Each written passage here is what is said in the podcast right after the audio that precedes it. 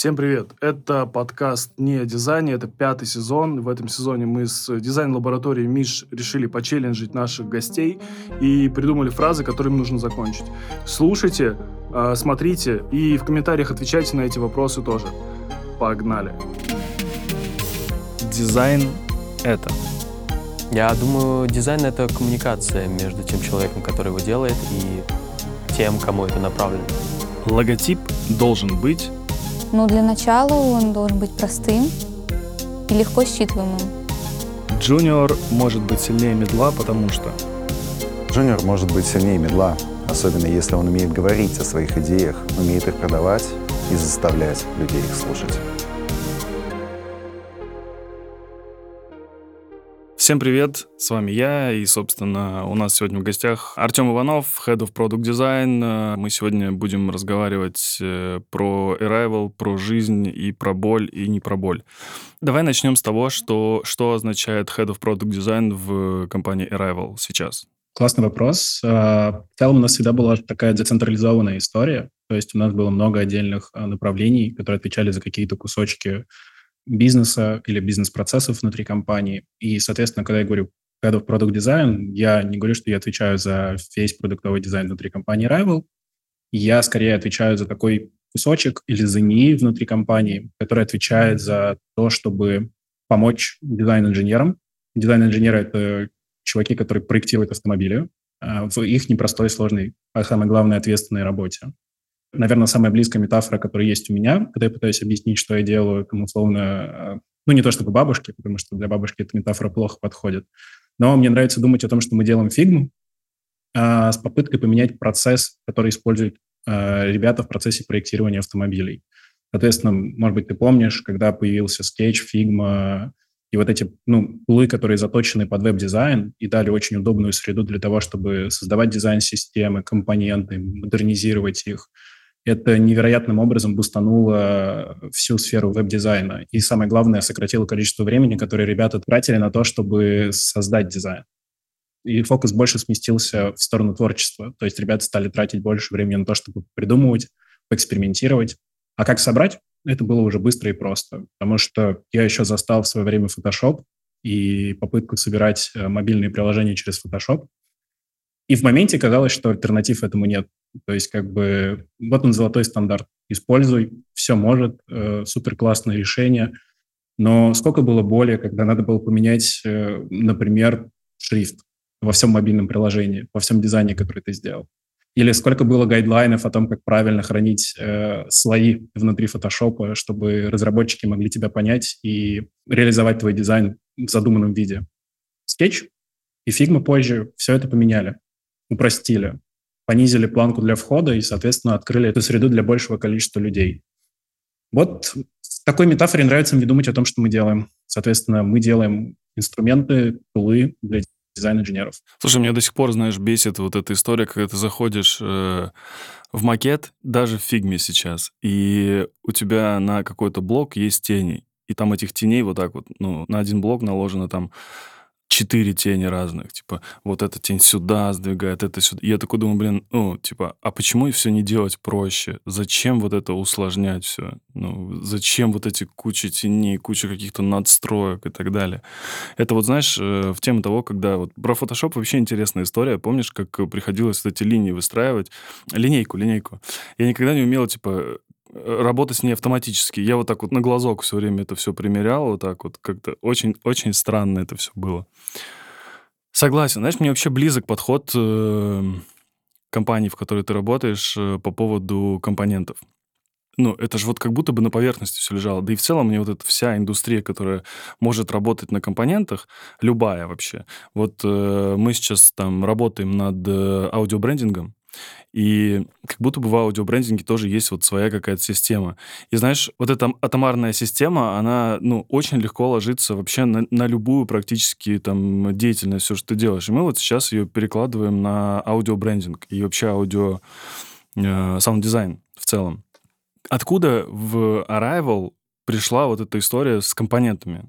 А ты когда говоришь компоненты в Rival, ты думаешь, например, про модульную платформу или про отдельные модули, которые встраиваются в этот вен, автобус или еще что-то. Я так понял, что э, там все примерно так работает. То есть вот э, что, например, сама тачка, условно, она состоит из компонентов, которые там быстро и легко заменяются. И, по-моему, с Артемами мы разговаривали по поводу того, что само производство вот этих компонентов, которые там для этих машин, оно достаточно хорошо автоматизировано все, и все достаточно просто в использовании даже. Не то, что там, знаешь, условно, там, когда собираются обычные тачки, условно. Как я на это смотрю, у нас, наверное, модульность применяется действительно на всех уровнях бизнеса. То есть, э, когда мы говорим про производство, это модульный тип производства. Это не классический конвейер, который, на который заезжает автомобильчик, его потихонечку собирают. Это попытка именно оптимизировать стоимость и так называемый капекс на строительство фабрики и опекс на ее операционную деятельность. Идея простая. Когда ты можешь разделить свою фабрику на маленькие кусочки, в теории эти маленькие кусочки проще автоматизировать. Соответственно, чем больше у тебя автоматизации, тем дешевле у тебя весь процесс, потому что, увы, ну, исключается человеческий труд. И сама фабрика становится дешевле, и итоговый продукт становится дешевле. Назовем это новая промышленная революция или роботическая революция. Дальше это как будто бы просто масштабируется. Когда мы думаем о фабрике, мы начинаем думать о том, а какой у нас должен получиться веикл. Соответственно, фабрика выступает как набор ограничителей, которые тебе нужно учесть, когда ты будешь дизайнить свой веикл.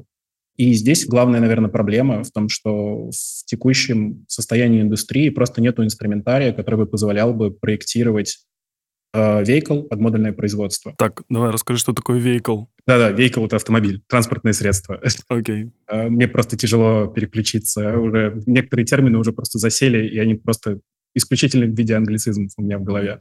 Да, вся современная индустрия, она заточена под то, чтобы проектировать транспортные средства, aka vehicle, под конвейерный тип сборки, и просто нету ни одной альтернативы, которая бы поддерживала именно модульный процесс. И именно поэтому Arrival находится в той ситуации, когда нам нужно не только построить весь этот процесс в физическом мире, нам также нужно создать решения, которые помогут этот процесс сопровождать в цифровом мире. А твоя задача, она касается исключительно интерфейсов или и промышленного дизайна? К сожалению, это не касается промышленного дизайна, хотя мне очень интересно заглядывать, э, что происходит у ребят э, в промышленном дизайне, в том смысле, что это очень завораживающая вещь, и э, для меня это, собственно, как оказаться в детской песочнице. Когда ребята там делают что-то классное, играют во что-то, и у тебя есть возможность просто даже присоединиться и посмотреть. Это уже дорогого стоит. А в этом смысле компания Rival для меня это как компания мечты. А интерфейсы, они же играют в ваших тачках большую роль. Потому что я так понимаю, что основная история в том, чтобы все было автоматизировано, чтобы все автоматизировано было, этим как минимум все равно придется хоть как-то управлять. И управление всем этим должно быть очень нативное, очень э, быстрое и так далее. Вот скажи мне, я примерно понимаю, как делается там условно какое-нибудь исследование или аналитика, когда мы берем продукт, который уже есть на рынке. Но по сути, насколько я понимаю, продукт, который делаете вы, он более-менее инновационный. Как в таком случае предугадать, э, что это будет хорошо или это будет плохо? Да, я тоже очень много рефлексирую на тему того, что с точки зрения того, что мы делаем, мы находимся в так называемом Blue Ocean, голубой океан, когда у тебя нету конкурентов и еще до конца неизвестно. А конкурентов нет, потому что это настоящая инновация и прорыв в мире, или конкурентов нет, потому что этим не надо заниматься, и это вас никуда не приведет. Из-за чего ты периодически словно оказываешься на эмоциональных качелях. А мы то делаем или не то делаем, а как проверить результат? Здесь, конечно, важно найти способ, как структурировать проблему и, соответственно, поэтапно ее решать. В случае, если мы говорим про создание инструментов, которые будут помогать тем же дизайн-инженерам, Наверное, для начала нужно разобраться, а как дизайн-инженеры работают сейчас, и, например, провести этнографическое исследование, просто посмотреть, как ребята в текущих условиях, когда мы еще им не дали никаких новых штук, э, подойдут к решению проблемы. И там же часто возникает это, как сказать, наверное, это будет неправильно назвать это ошибкой выжившего, но мы часто думаем о том, что все дела происходят внутри цифровых э, интерфейсов, и буквально люди вот садятся, открывают наш продукт, и весь рабочий день в нем сидят. Но это неправда. Люди отходят от компьютеров, люди разговаривают друг с другом. Они могут просто соседа по партии и спросить, слушай, а что ты там делаешь, помоги мне разобраться. Вот эти peer-to-peer communication, когда человек обращается к человеку, чтобы обсудить какую-то проблему, их не исключить, их не описать в мире интерфейсов. Но их можно увидеть, когда мы проведем этнографическое исследование. Например, подумать, э, как это встраивается в те процессы, которые мы хотим построить. Мне вообще очень понравился тезис по поводу того, что, типа, если это никто не сделал до нас, э, Почему? Вообще, вот мы недавно буквально тоже разговаривали по этому поводу. Мне говорят, ну вот это же никто не делал, давайте так сделаем. Я говорю, ну слушайте, может быть, это плохо, поэтому никто так никогда не делал. И тут как бы встает вопрос задумываться. Это же, ну, во-первых, дополнительные какие-то затраты и времени, и денег на то, чтобы понять это вообще. И в конце концов, вот сколько таких случаев, когда, ну, там, ты понимал, что это фигня, и, типа, делать это не надо, несмотря на то, что это будет что-то совершенно новое. Давай тут из личной практики. Так получилось, что мы с друзьями еще с университета делали большое количество маленьких стартапов. Ну, то, что часто называют pet projects, э, и вот это вот все, что дает тебе возможность поэкспериментировать, заглянуть в новые рынки, попробовать новые практики, потому что просто читать о чем-то недостаточно. И Наверное, первая вещь, которая ярко бросается мне, рефлексируя об этом, именно всплывает в голове, что надо смотреть за тем, как держится твой фокус внимания и интерес к проблеме. В смысле, может так получиться, что мы что-то идем делать, потому что это модно. Ну, я думаю, сейчас все бросятся в AI, просто потому что новая волна. Есть чат GPT, все с ним поигрались, он очень классный. Давайте срочно придумаем продукты, которые будут использовать чат GPT. И здесь надо просто сесть и честно подумать, а тебе это интересно, ты готов э, покопаться в этом. И даже вот такой вопрос, который в какой-то момент я стал себе задавать. А что ты будешь делать, если получится? То есть вот ты пошел ковыряться в какой-то идее. А что, если она выгорит? Ты готов ей заниматься следующие пять лет? Иногда бывает, что ответ тебе, скажем так, не понравится. Ты скажешь, что нет, я не хочу следующие пять лет тратить на эту штуку. Тогда зачем ты в ней ковыряешься? Тебе часто приходится вообще брать на себя какую-то ответственность? Ну, знаешь, вот э, когда ты балансируешь на грани того, что вот типа это мое мнение и кажется, что оно будет верным, и э, там если я это не предложу, то там я не двинусь дальше, условно. Ну, типа, если я это не предложу, то все будет ок, и как бы ничего, по сути, не изменится. Но если я это предложу, я беру на себя там ответственность, но не факт, что это получится. Вот э, насколько часто приходится делать такой выбор? Я бы сказал, что достаточно часто, но здесь э, в английском есть классная фраза, что without numbers is just another opinion. Соответственно, просто мнения недостаточно. Если ты во что-то сильно веришь, тебе нужно найти способ, как подтвердить это. Тебе нужно найти способ, кейс, э, способ измерить, э, способ исследовать. И тогда в это поверят другие. Расскажи вот про самый твой большой факап э, за всю карьеру, в котором ты принимал решение какое-то, и, короче, оно провалилось что-то такого, знаешь, вот яркого в голове не всплывает, как будто бы более или менее карьера была, скажем так, смус в этом смысле, или я еще не принял того самого решения, за которое мне потом было бы очень обидно. Я бы, наверное, сказал, что мой самый большой факап в карьере происходит э, не с точки зрения продуктов и ответственности, которые я за них брал, а, наверное, факапы, которые происходят с некоторыми людьми. Потому что в Rival я пришел уже с целью и желанием построить свою команду и, соответственно, пойти в развитие людей и попытаться построить уже группу людей, которая будет нацелена на решение проблемы. И здесь все получилось с переменным успехом. То есть это одновременно и, самый лучший опыт, и вещи, за которые мне немножко грустно, когда я рефлексирую, и возможность поработать с британскими коллегами, в том смысле, что на меня это обрушилось еще в виде и менеджмента коллег из Великобритании. Соответственно, это такой не только мультидисциплинарная команда, так еще и мультинациональная команда, где ты сталкиваешься с новым восприятием, с новой оценкой твоей деятельности, с совершенно другими ожиданиями и пытаешься их все уравнять между собой. Если говорить про два термина, продуктовый дизайн и дизайн продукта, это разные вещи? Ну, я бы, наверное, сказал, что чуть-чуть разные. Наверное, в такой постановке продуктовый дизайн для меня – это процесс, как мы формируем подход к тому, что мы будем работать над продуктом. А дизайн продукта – это результат этого процесса. Соответственно, то, что мы сделали, э, это будет дизайном продукта. Наверное, само по себе слово «дизайн», если там заглянуть, по-моему, в Википедию, оно описывается как одновременно и процесс, и результат этого действия. Может быть, процесс дизайна автомобиля и дизайн автомобиля – это уже результат. Мы его можем увидеть, потрогать, э, сделать. В смысле, построить физический объект, потрогать его. В этом плане у тебя а, ребят, которые работают с тобой, это и продуктовые дизайнеры, и дизайнеры продукта? Я бы сказал, что большая часть ребят, которые работают со мной, это все-таки продуктовые дизайнеры, а потребители нашего продукта — это дизайнеры продукта. Соответственно, те, кто отвечает за вот этот физический объект, который потом получится. Хорошая история по поводу того, что как будто бы кажется, что продукт должен получиться в итоге один. То есть э, это какая-то тачка, она что-то будет делать. Но, насколько я понимаю, у вас это все равно разделяется на, там, на некоторые продукты уже внутри вас. Это имеет несколько продуктов. Да, конечно. Просто потому что сам по себе процесс очень сложный. А, в него вовлечено очень большое количество зависимостей. И, наверное, сложно представить себе одну команду, которая смогла бы это вывести. Но если разделить на какие-то логические кусочки, то можно построить э, полноценный процесс взаимодействия всех этих ребят. В этом плане как раз как договариваться? Тут интересно, кстати, понаблюдать за британцами. В том смысле, что эти ребята тратят очень много сил и времени на то, чтобы описывать принципы и придумывать то, как строится система, а не принимать конкретные решения в моменте. Вот это вообще, наверное, то, что я увидел как ключевую разницу между тем, как э, работаем условно мы, пост-СНГшные ребята, и ребята с Запада. Э, ребята с Запада сильно закладываются на создание принципа, который будет определять то, как строится весь последующий процесс. И, соответственно, они очень много времени тратят на этот кусочек, что порой э, выбешивает э, коллег э, с э, пост-СНГшного пространства, потому что такие, давайте уже сделаем, давайте вот, все, пора, пора, пора, нужно, срочно, пошли, давайте. И это одновременно суперсила и одновременно слабость. То есть, я не знаю, кажется, что это надо искать какую-то штуку посередине, но если продоговориться, я верю, что принцип это супер штука.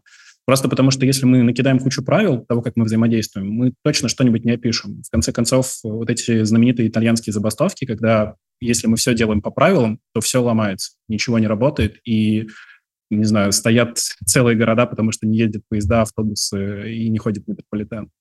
И наоборот, если мы прорабатываем какие-то здравые принципы, с которыми мы все соглашаемся, то в дальнейшем они классно уравновешивают нас при процессе принятия решений. В этом плане как раз получается, что вы дополняете друг друга. Да. Ну, есть... я хочу в это верить. Чем отличается, по твоему мнению, еще э, дизайн, который делают э, на Западе, и э, дизайн, который делают в бывших советских республиках?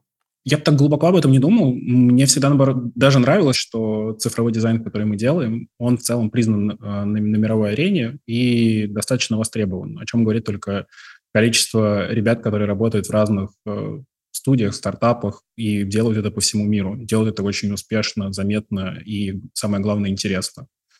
С другой стороны, также, когда общаешься с ребятами из-за рубежа, особенно когда кого-то нанимаешь, ищешь ребят себе в команду, сталкиваешься с э, иногда с теми же проблемами, которые есть у ребят тут. Соответственно, я бы не сказал, что есть большая разница. Есть, наверное, какой-то отсылка к школам, то есть, условно, там ребята чаще ходят в специализированные вузы, соответственно, у них есть э, бэкграунд в виде дизайна мышления, у них есть бэкграунд э, в виде практических навыков, которые они приобрели. И здесь я даже могу сказать, что я завидую, просто потому что я вот такой самозванец, я учился на разработчика программного обеспечения, учился на бакалавриате, и после этого решил, что да, мне нравится создавать цифровые продукты, но мне сильно интереснее думать про то, как они устроены с точки зрения пользователя, э, с точки зрения проблемы, которую они решают, а не с точки зрения их последующей разработки. И скорее у меня экспертиза в этом смысле в техническом плане нежели в подходе к процессе создания продукта. И это все я дальше просто наверстываю чуть-чуть, постепенно читаю, смотрю, как делают коллеги. Работа в студии тоже помогла набрать релевантного опыта. Как-то так.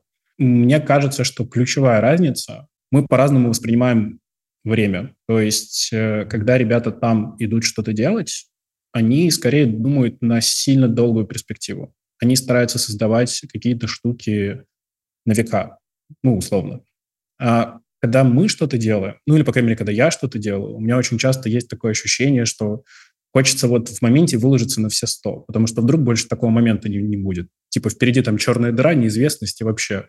Поэтому вот сейчас надо выложиться на максималку, чтобы всем все сказать, успокоиться, и так каждый раз. А есть ощущение, что количество, если мы говорим в процентном количестве редизайнов проектов, то на Западе это как-то чуть-чуть поменьше все-таки, а, потому что, мне кажется, у нас э, редизайны за редизайном, за редизайном, за ребрендингом и так далее. Ну, то есть кажется, что вот э, очень много этих э, ре-ре-ре-ре-ре. А там это более стабильно. Типа вот мы сейчас сделали это, ребята, спокойно. Сейчас мы протестим это все, узнаем, а потом только примем решение к тому, что мы сделаем там что-то. Или, или это мое дилетантское мнение? Слушай, а тут вопрос, наверное, откуда эти редизайны растут? Ну, или, по крайней мере, как бы я к этому подошел. Что, может быть, это кусочек того, что на века. То есть ребята там до этого подумали, сделали, и все, ну, мы будем долго жить в парадигме того, что сделали. Может быть, дело просто в том, что технологии, которые есть у нас, сейчас э, более современные, более инновационные. Там, это как развитие банковского сектора, который э, супер конвенциональный в США, более или менее конвенциональный в Европе, что до сих пор есть места, где ты можешь оплачивать магнитной линией, потому что терминал не сможет прочитать твою карточку. Не NFC, не чип, который встроен, а именно магнитка. И, соответственно, из-за того, что очень медленно обновляется этот рынок, часть вещей туда выходит очень постепенно. И там, как результат, мы видим невероятно классный финтех в России или невероятно классный интернет в Африке. Угу. То есть, несмотря на то, что большое количество ПО, которое поставляется нам все-таки из-за рубежа, у нас э, финтех развивается лучше, ну, в, плане онлайна и в плане оплат и так далее. Ну, в плане того, как финтех устроен, э, да, он, он шикарен. То есть, условно, те вещи, которые были доступны. Ну, это вот когда Apple первый раз показал, по-моему, Wallet, и когда они первый раз стали показывать историю с э, бесконтактными платежами внутри телефона, аналитикой и статистикой твоего счета, то есть, условно, что они, когда они еще показали свою карточку, такую, типа, классную, минималистичную, металлическую карту, которая прям супер. И ты смотришь на все это, и ты понимаешь, что ты это уже все видел, ты уже все этим используешься. А ребята сейчас это показывают как инновацию для своего рынка. И это классный момент. То есть э, ты действительно испытываешь то, что, блин, ты в каком-то смысле вот в этом кусочке пожил в будущем. Какими продуктами ты пользуешься там сейчас, э, западными продуктами, и которые тебе нравятся с точки зрения самого продукта? Я бы сказал, что мне очень нравится Airbnb, просто потому что это про другой опыт э, поиска жилья и жизни в нем. Конечно, со временем эта история поменялась, но изначально все шло вокруг философии, что реальные люди сдают свое жилье для реальных людей, и это как бы классная возможность оказаться в среде чуть-чуть как не приезжий, а как больше такой гость кого-то. А, это иногда заканчивалось, не знаю, классными ужинами с хостами, или это заканчивалось какими-то интересными экскурсиями, на которые тебя отводил хост и просто показывал тебе район, в котором ты живешь, и остановился. И это было сильно ярче, чем сходить на экскурсию для обычного туриста, где его водили по ключевым точкам и показывали. Наверное, такой чуточку более комфортный каучсерфинг. То есть в каучсерфинге все непредсказуемо, а здесь ты можешь э, себе что-то обеспечить. Предсказуемый комфорт. А мне дико нравился Zenly, но, к сожалению, он закрылся. Такой классный продукт, который помогал тебе... Не знаю, тут как посмотреть. Кто-то скажет, что следить за своими друзьями, и прям ты видел в реальном времени, кто где находится. На городе, в какой стране, на каком континенте. С другой стороны, эта штука увеличивала количество встреч с э, большим количеством людей для меня. Потому что ты иногда неожиданно узнавал, что, оказывается, вы где-то рядом, и есть такая классная возможность пингануть человека и предложить попить кофе и поболтать. Или вы там в одном городе, или вы там уехали путешествовать и оказались э, тоже в одной стране. Чем не повод встретиться? И вообще, ребята, по-моему, ставили перед собой цель, что они хотели поменять принцип того, как люди коммуницируют друг с другом, и они хотели убрать вот этот скучный вопрос. Ты где? Когда будешь? То есть это ты можешь узнать просто глянув на карту, а дальше, дальше выстраивай более классное и осмысленное общение. Но здесь еще можно, наверное, подумать на тему каких-то поколенческих различий, что, с другой стороны, вроде не так комфортно делиться своей геолокацией, и это может быть как-то, не знаю, просто про ощущение личного комфорта. Но мне было окей. Топ-2, топ-3 не набралось. Мы стараемся каждый раз экспериментировать каким-то образом и вводить какие-то новые рубрики. Вместе с ребятами из э, Миш лаборатории, лаборатории дизайна Миш, мы придумали вопросики. Но это больше, знаешь, даже не вопросики, а то, как ты можешь продолжить фразу. Твоя задача продолжить фразу, которую я буду говорить. Готов? Да. Итак, продолжи фразу. Дизайн — это... Дизайн — это решение проблемы в условиях существующих ограничений и наиболее удобным способом. Не обязательно эстетическим, кстати. Как ты хорошо формулируешь мысли. Закрепим. Мои умения не так важны, как. Мои умения не так важны, как способность э, коммуницировать. Мне кажется, что я очень верю в софт-скиллы и взаимодействие между людьми. Соответственно, не так важно, насколько у тебя хорошо отточены навыки, хард-скиллы, хотя без них никуда. Как важно твоя способность донести твою идею, э, быть открытым во взаимодействии. К сожалению, так не всегда получается. Уж не знаю, откуда растут ноги и почему. Но часто наблюдал сначала эту проблему в себе, потом эту проблему в ребятах вокруг. Вот это вот нежелание показывать текущий процесс. Вот это вот, что я пока идеально не сделаю, я никому не покажу, иначе я не профессионал. И какое было облегчение в том смысле, когда я научился показывать, как есть с самого начала. То есть э, вплоть до того, что не знаю, если ты работаешь над каким-то дизайн-файлом, ты просто можешь его скинуть своему коллеге, той же фигме, что, пожалуйста, залетай, смотри в любой момент моей работы. Мне вообще не важно. Можем прямо с тобой в фигме пообщаться на тему дизайна или на тему решаемой проблемы. И вот это супер. То есть э, в свое время я очень долго проходил путь того, что надо сделать супер классно и только потом показать это арт-директору, синер-дизайнеру, клиенту, кому угодно. Ты стеснялся или как? Я думаю, это комбинация. Это комбинация истории про импостер-синдром, вот это синдром самозванца, что как будто бы ты не до конца соответствуешь занимаемой должности, или у тебя чуть-чуть не хватает навыков, или еще что-то. Это и про стеснительность. Э, я в целом и в детстве это был ребенком таким немножко закрытым и стеснительным, который больше наблюдал и смотрел, как вокруг него все происходит. Наверное, осталось. Логотип должен быть логотип должен быть лаконичным. Джуниор может быть сильнее мидла, потому что... Джуниор может быть сильнее мидла, потому что открыт всему новому и не боится ставить под вопрос свои знания. И финальная фраза. Когда я стану известен на весь мир, меня запомнят по фразе... Когда я стану известен на весь мир, меня запомнят по фразе... И так сойдет. Отлично. Ты сказал, что софт-скиллы очень важны. И иногда даже важнее, чем хард-скиллы. Но без хард-скиллов никуда. Как тут быть?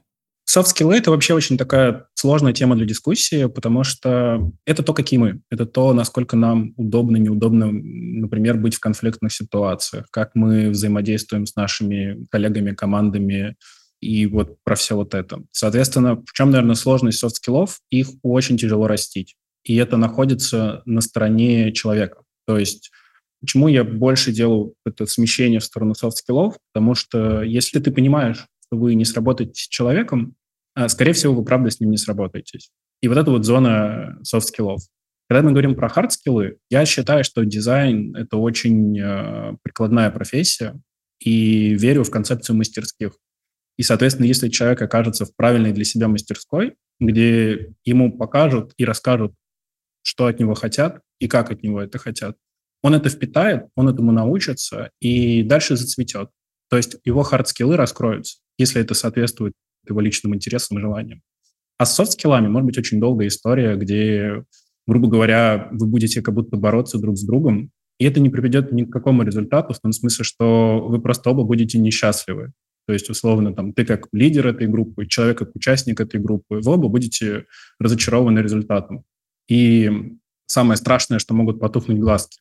То есть, условно, разонравится все. Разонравится место, где ты работаешь, разонравится продукт, который ты делаешь. А тебе не кажется, что вот как раз история про soft skill — это история про продуктовый дизайн? А, вот давай ты вспомнишь свой бэкграунд в студии. Там же тебя не очень просили там коммуницировать. Ну, типа, ну, ты был какой ты был, и без разницы вообще, что ты скажешь. Как будто бы там больше важны твои хардскиллы. Ну, то есть, э, типа, чувак, нам очень нужно, у нас дедлайн, нужно сделать вот тогда. А когда ты уже пришел там в продукт, работаешь э, в продукте, то как будто бы здесь уже нужно договариваться, потому что огромное количество стейкхолдеров различных, огромное количество других команд, которые работают, и здесь тебе нужно учиться договариваться, учиться разговаривать, коммуницировать с людьми. Ты знаешь, мне, наверное, повезло, и студия, в которой я работал, она была не исключительно про хардскиллы, хотя, конечно, если так ретроспективно посмотреть на весь мой опыт, э, работы в студии, работы в продуктах, то, конечно, в продукте количество договариваться перевешивает. А в студии скорее возникает в другую сторону, тебе нужно уметь э, как-то рассказать свою идею, аргументировать ее, потому что, конечно, в студии может превалировать правило того, что есть заказчик, и его слово важнее, ну, просто потому что чаще всего к вам приходит клиент. У него есть какое-то понимание того, что он хочет получить. А в студию он пришел, потому что ему нравится стиль этой студии, и он уже выстроил свои ожидания относительно результата, который он получит. И он будет скорее в эту сторону смещать э, дизайн, который вы делаете. Но это все равно про умение и поговорить с клиентом, то есть условно узнать у него на тему того, а почему он хочет такой результат. Может быть, вы можете как-то улучшить это в процессе, именно когда работаете в студии, и сделать это интереснее. А в продукте, наверное, больше смещение идет к тому, что ну, нужно общаться и с пользователями. Ну, все-таки там, мой опыт, он чаще про так называемые SaaS-продукты, когда мы имеем какого-то итогового пользователя, который открывает наш интерфейс и работает с ним. И, соответственно, нам нужно понять его боль, его проблему а при этом крупный заказчик, в данном случае это бизнес, это мы как продукт, и нам нужно его развивать, нам нужно его успешно продавать или успешно решать какую-то проблему. И, соответственно, ты балансируешь между двумя этими людьми. Это, кстати, интересным образом еще, я чуть-чуть съезжаю, наверное, с основного вопроса, потому что мы говорим про софт-скиллы и их проявление в дизайне, продуктовом дизайне. Есть еще соседняя тема, которая очень часто обсуждается, а в чем разница между продукт-менеджерами и дизайнерами, продуктовыми дизайнерами, особенно теми дизайнерами, у которых уже больше опыта, условно, они там синер-дизайнеры, лид-дизайнеры, и отчасти принимают продуктовые решения наравне с продукт-менеджером. Где этот водораздел? Кто за что отвечает и почему так? По крайней мере, меня так часто спрашивают продукт-менеджеры э, из разряда «А как это было у тебя?» И у меня просто есть немножко сломанный опыт, когда я из роли синер-дизайнера был таким ИО-ПИО. По крайней мере, так меня называла команда. Просто в предыдущей компании, где я работал, к сожалению, в какой-то момент, хотя, наверное, не к сожалению, а к счастью для самого человека, лид продукт менеджер с которым я работал, он решил уйти из компании и попробовать себя в стартапах и, соответственно, построить свою компанию. И это очень крутое и смелое решение. Уважаю. Но продукт, который мы делали, тогда оказался чуть-чуть в подвешенном состоянии. То есть ни у кого не было вопросов о его важности, о том, что его нужно делать. Но, с другой стороны, как будто бы нет человека, который будет нести за это ответственность. Особенно с точки зрения бизнеса. И мне тогда стало просто обидно за то, что все может сейчас встать на сильную паузу, и просто захотелось эту историю двинуть дальше. Соответственно, я тогда поговорил с CPO, и мы договорились о том, что давай, пока я возьму на себя ответственность, и мы продолжим ехать на этом паровозе. И потом так я ехал полтора года пока мы не дошли до логической точки. Это же частая история. Я, я хотел об этом тоже поговорить. Это очень частая история, когда продуктовый дизайнер, он э, зачастую не только делает дизайн, но и наравне с ПО может принимать действительно какие-то решения. Как ты для себя объясняешь, почему это так? Мне кажется, это из-за того, что часть наших компетенций очень похожа. То есть э, наш основной инструментарий — это исследование, это понимание проблематики пользователя, банальная эмпатия. Соответственно, здесь мы очень похожи. Просто продукт-менеджер забирает на себя тот кусочек, про который продукт-дизайнеры обычно не думают, а именно про взаимосвязь с бизнесом, выстраивание метрик и понимание того, как мы повлияем на я не хочу сейчас звучать, как бы демонизировать ребят и говорить о том, что они думают про деньги. А просто в конечном итоге, если мы сделаем классный продукт, которым людям будет кайфово пользоваться, мы денег заработаем. Соответственно, они просто думают про этот итоговый результат, про то, что нам нужно заработать деньги. А продукт-дизайнеры думают больше про тот кусочек, когда нам нужно понять, как сделать этот классный продукт, почему он будет классным. И здесь проходит такая небольшая зона отличия. Из э, моих наблюдений, наверное, ключевая разница просто в умении брать на себя ответственность. По крайней мере, в тех штуках, которые я видел, э, часто отличие проходит именно здесь. Условно, если что-то не выгорит, то когда ты в роли продукт-менеджера, тебе ок, что тебя за это и уволят из компании. Просто потому что, да, я сделал неверную ставку и с точки зрения бизнеса просчитался.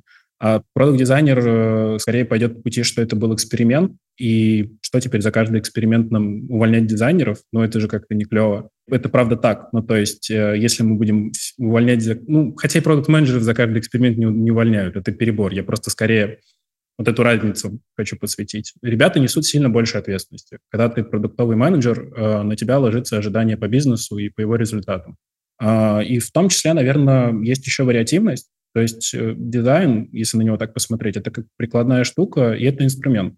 Может быть, э, решение проблемы пользователя вообще лежит не в среде дизайна. То есть, условно, нам не нужно делать новый классный интерфейс, чтобы решить проблему пользователя. Получается, что в какой-то момент ты учишься дизайнить, вот как дизайнер ты учишься дизайнить. Ну, то есть ты развиваешь какие-то свои хард-скиллы, ты там изучаешь программы, изучаешь там, как проводить исследования, изучаешь то, все, пятое, десятое, и в какой-то момент уже, ну, как будто бы, не то чтобы развиваться некуда, ну, как бы есть куда, понятно, да, можно учить, как там 3D делать и так далее, ну, то есть уже в другие штуки какие-то, но как будто бы ты уже как будто бы понимаешь, как это все делается, ты, у тебя есть какая-то насмотренность, у тебя есть опыт, э, там, миллион этих э, страниц интерфейсов ты там нарисовал.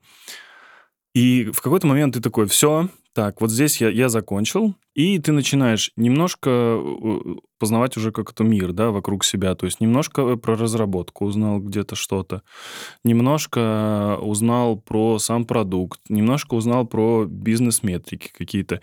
И как будто бы, участвуя постоянно на каких-то встречах, потому что, ну, дизайнеры, они, ну, которые в продукте, они участвуют во многих встречах, в том числе и бизнес, потому что, а вот нам нужно там что-то нарисовать такое, чтобы у нас там что-то повысилось, например, какие-то KPI. И как будто бы ты в себе агрегируешь больше информации даже по самому продукту, чем кто-либо другой вообще в этой команде.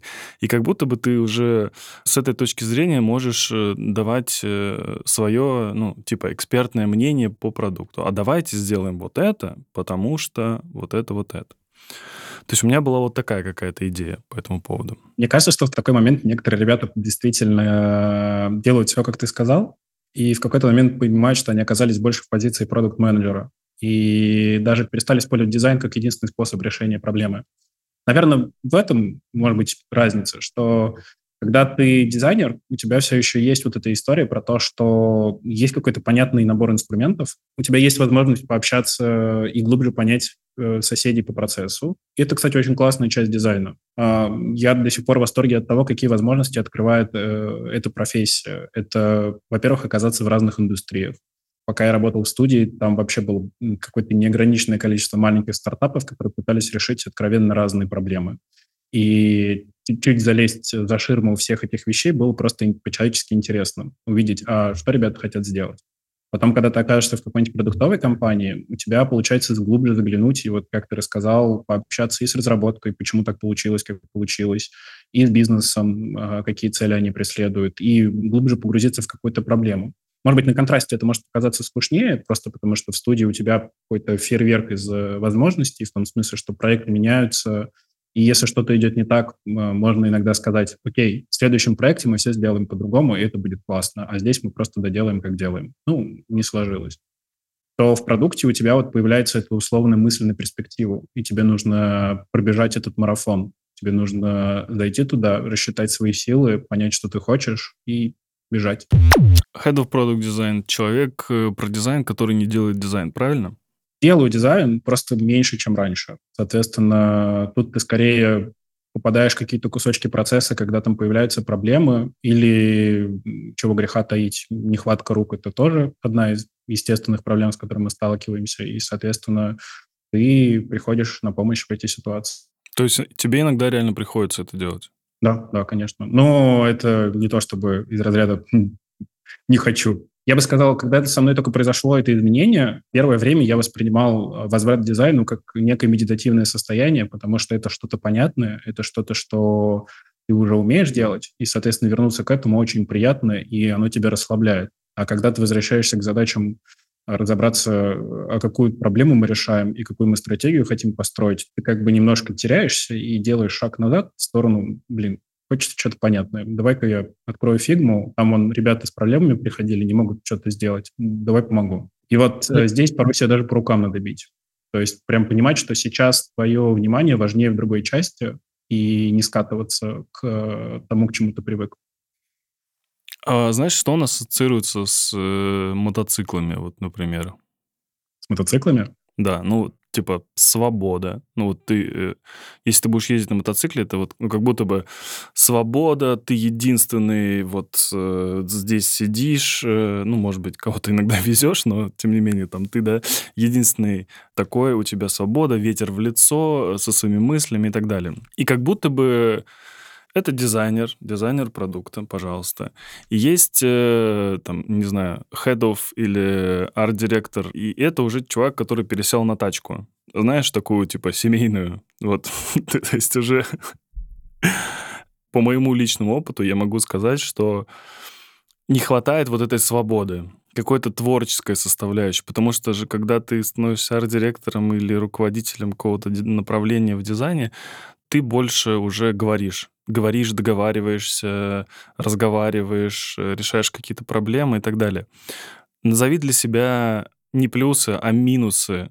Понятно, что у тебя может быть миллион плюсов э, в работе Head of э, Design. Какие минусы есть в работе руководителем конкретно?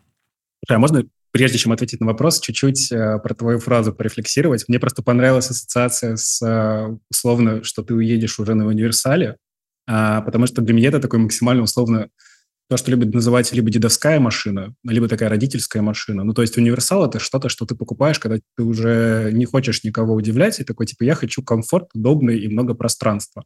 Кстати, если что, я всегда мечтал купить универсал с точки зрения автомобиля. Мне казалось, что э, они сильно недооценены такой универсал с наклейкой, что типа за рулем байкер, чтобы ты просто напоминал всем, кто в потоке, что типа вообще-то я как вы, мне нравится вот это ощущение встречного ветра, мне нравится вот это балансирование между потоком, и я тоже знаю, как это классно, но сейчас я здесь. И почему меня это так зацепило? Мне кажется, что это такая прикольная ассоциация с родительством. Самые интересные книги, которые я стал читать про, назовем это так, управление людьми, оказались не так называемые книжки про менеджмент, оказались книжки про воспитание и родительство. То есть, э, условно, моя настольная книжка – это «Тайная опора» Петрановской. Это книжка, которая целиком про воспитание детей. А когда мне интересно подумать на тему того, как я подхожу к взаимодействию с людьми, я лезу читать про родительские паттерны воспитания. Потому что когда мы работаем с командой, мы на самом деле так или иначе используем один из этих паттернов, а их немного. У кого-то это авторитарные паттерны, когда мы, как сказали, так и делает вся команда. У кого-то это демократические паттерны, когда ты даешь какую-то волю для ошибок, но вовремя приходишь, чтобы остановить от катастрофы. А у кого-то это, наоборот, э, полный, грубо говоря, такой есть команда, есть я, они там что-то делают, э, я там потом разберусь и так далее. У меня там другие важные проблемы. И для меня вот это все в какой-то момент стало похожим, правда, на родительство. Правда, я не родитель по жизни, у меня нет детей, я не знаю, насколько это перекладывается на воспитание своих собственных чат, но интересно об этом думать в таком критерии. И здесь, если мы говорим про минусы этой поездки на своем, скажем, Volvo, наверное, ты можешь брать на себя больше ответственности за конкретных людей и забывать, что на самом-то деле они личности, у них есть свои интересы и свои штуки, и вот это вот условный такой overprotection, он не нужен и он там помешает этим ребятам, а ты будешь от этого сильнее переживать и больше брать на себя. Зачем?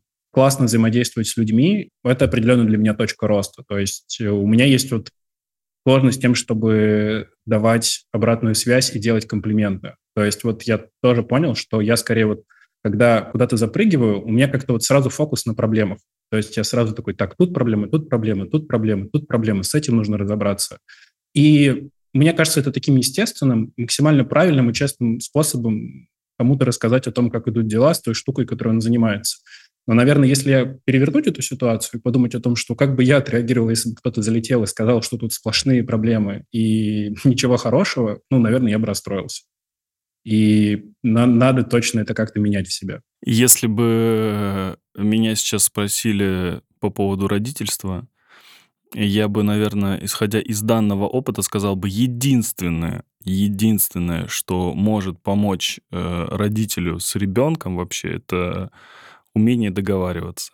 Никогда агрессия и какие-то авторитарные такие штуки, типа «все, там, сядь сюда и сделай то», никогда не приведут ни к чему хорошему вообще. Терпение, умение договариваться, все, что нужно вам будет в продуктовом дизайне, если, если вы еще не в нем. И как раз по этому поводу. Часто сидишь на встречах, и блин, просто иногда у меня внутри это пожар от того, что какой бред мы обсуждаем сейчас. Мы серьезно сейчас об этом говорим вообще. Ты помнишь, что была сценка такая, не знаю, видел ты, нет, э, в Comedy Club про как раз вот эту историю, про продуктовый подход, когда нужно кому-то что-то отдать, тот говорит, э, это нужно отдать тому, делегировать туда и так далее. И вообще какие-то, ну, то есть абсурдные такие вещи э, рассказывают. Часто ли у тебя бывает ну, такое, что ты не сдерживаешься на встречах и такой, типа, ребята, блин, вот, вот что мы сейчас обсуждаем? Это какой-то бред вообще. Я, наверное, иду по пути, что если я чувствую, что эти встречи бесполезны, особенно там для меня, то я просто начинаю их пропускать. Потому что, ну, зачем? И удивительным образом, на самом деле, на это даже никто не обращает внимания. То есть э, там, где ты по-настоящему нужен, э, и тебе это важно, там люди заметят, что тебя нет. А если ты не пришел куда-то, и это тебе имело мало отношения, и у тебя это вызывало эмоции типа «зачем?», то ничего страшного не произойдет. Ну и, наверное, тут просто еще, может быть, с другой стороны можно об этом подумать, что у людей порой бывают просто разные точки. Люди видят важность в разных вещах, и поэтому кто-то может э, что-то на таких встречах с пеной рта рассказывать и доказывать другому там человеку, а тебе это вообще не релевантно. И ты такой, блин, ну, сказать об этом и спокойно отключиться. Ну, типа, ребят, там договоритесь, а я пойду чай попью. Идеальная встреча, идеальная встреча. Сколько людей должно быть на идеальной твоей встрече? Минимум. Но есть же эти шутки про то, что если бы добавили бы в Google э, фишку, которая бы считает стоимость одного часа сотрудника и высвечивала бы стоимость митингов, то компании бы сразу бы смогли бы быть наим- максимально эффективными, потому что они увидели бы какая-то дыра, когда ты собираешь встречу там на 20 человек, которые что-то обсуждают и они же ни о чем не договорятся, ну, то есть как бы объективно. Соответственно, минимум людей, только те, кто действительно могут повлиять на принятие решения в этой ситуации и четкие критерии принятия решения. То есть прежде чем встретиться, нам, нам нужно сначала накидать о том, зачем мы собираемся и как мы, как мы договоримся. Как-то Тимур Каргинов рассказал, что идеальный проект — это когда два человека в нем участвуют. Если в нем участвуют три человека, это ну, такой идеальный проект, но, но уже немножко вот... А если четыре, то это уже все. Мне это уже не нравится, я уже не хочу там участвовать. Поэтому они пишут подкаст вдвоем с э, Коняевым, э, и третий — это гость. Но гость меняется и, соответственно, не считается. Да, все верно. И когда-то они э, вели э, толк, или как э, сказать, ток, по-английски, да? Там было сначала четыре их человека, а потом во втором сезоне их стало три. И он говорил, что это идеальная история. Твоя любимая книга? У меня такая история. Я плохой чтец. Ну, то есть, на самом деле, я читаю из разряда по необходимости. И, соответственно, вот когда что-то заинтересовало, что-то попало в поле зрения, я иду и читаю это. А, и еще очень рвано могу читать. То есть у меня может параллельно лежать несколько книг на полке, и я их буду там по одной читать. Поэтому shame on me, но у меня нету прям любимой книги. А у меня скорее есть что-то, что мне сейчас нравится, и вот оно прямо сейчас лежит у меня условно на рабочем столе. А, из такого это, по-моему, она называется «Беседы про экономику» или «Беседы с дочерью про экономику». Это написал бывший греческий, по-моему, министр финансов, где он простым языком, книжка супер маленькая, пытается объяснить, как устроены основные экономические законы. И это просто такое прикольное чтиво, потому что оно на самом деле рассчитано на, на супер среднестатистического человека и помогает понять просто, как устроены экономические законы и почему многие вещи работают, как они работают. Интересно, очень рекомендую. А может быть, еще это смешная книжка. Вот я рассказывал, что когда я начал работать в Arrival, у меня появилась возможность работать с нашими британскими коллегами, появился такой, не то чтобы маленький диссонанс, но, по крайней мере, это другая культура и другие правила работы. И там, соответственно, мне попалась такая книжка, она называется «Watching the English». Это большая книга, которая, по большому счету, результат этнографического исследования за британцами, где, по-моему, Кэтрин Фокс э, или Кейт Фокс взяла и просто описала какие-то типичные штуки, которые делают британцы. И это так прикольно, потому что порой это просто тебе помогает понять, а что на самом деле случилось. Или ты такой, блин, все было классно, мы обо всем договорились, потом ты там находишь какие-то абзацы в книжке и такой, о, у нас проблемы, нам нужно еще раз поговорить. Такое как декодирование. Ну и тайная опора. Я про нее сегодня уже говорил. Очень классная книжка. Все время к ней возвращаюсь, когда хочу разобраться в каких-нибудь э, ситуациях или порефлексировать на тему того, а как складываются взаимоотношения в команде с другими людьми. А на этом все. Спасибо тебе большое. Ребята, делайте дизайн, э, смотрите, слушайте подкаст, э, подписывайтесь на Тему, э, пишите ему, как прошла сегодня запись. Я уверен, что это было хорошо. Всем любви. Пока-пока. Пока.